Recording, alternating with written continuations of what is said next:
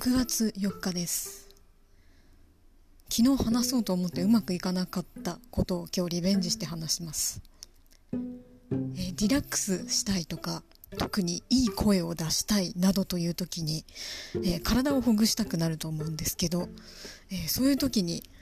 速いスピードで腕を回したり体を曲げ伸ばししたりすると逆に凝っちゃうという現象が起こり得ます。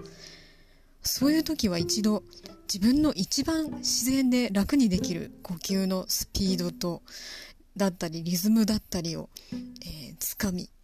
それに合わせてゆっくり体を動かしてあげる方がほぐれる。ということですね。え昨日はちょっと仮説だったんですけど今日試してみてやっぱりそうかもという結論に達しました。ちなみに今は、えー、ほぐし後です。どうでしょうか？えー、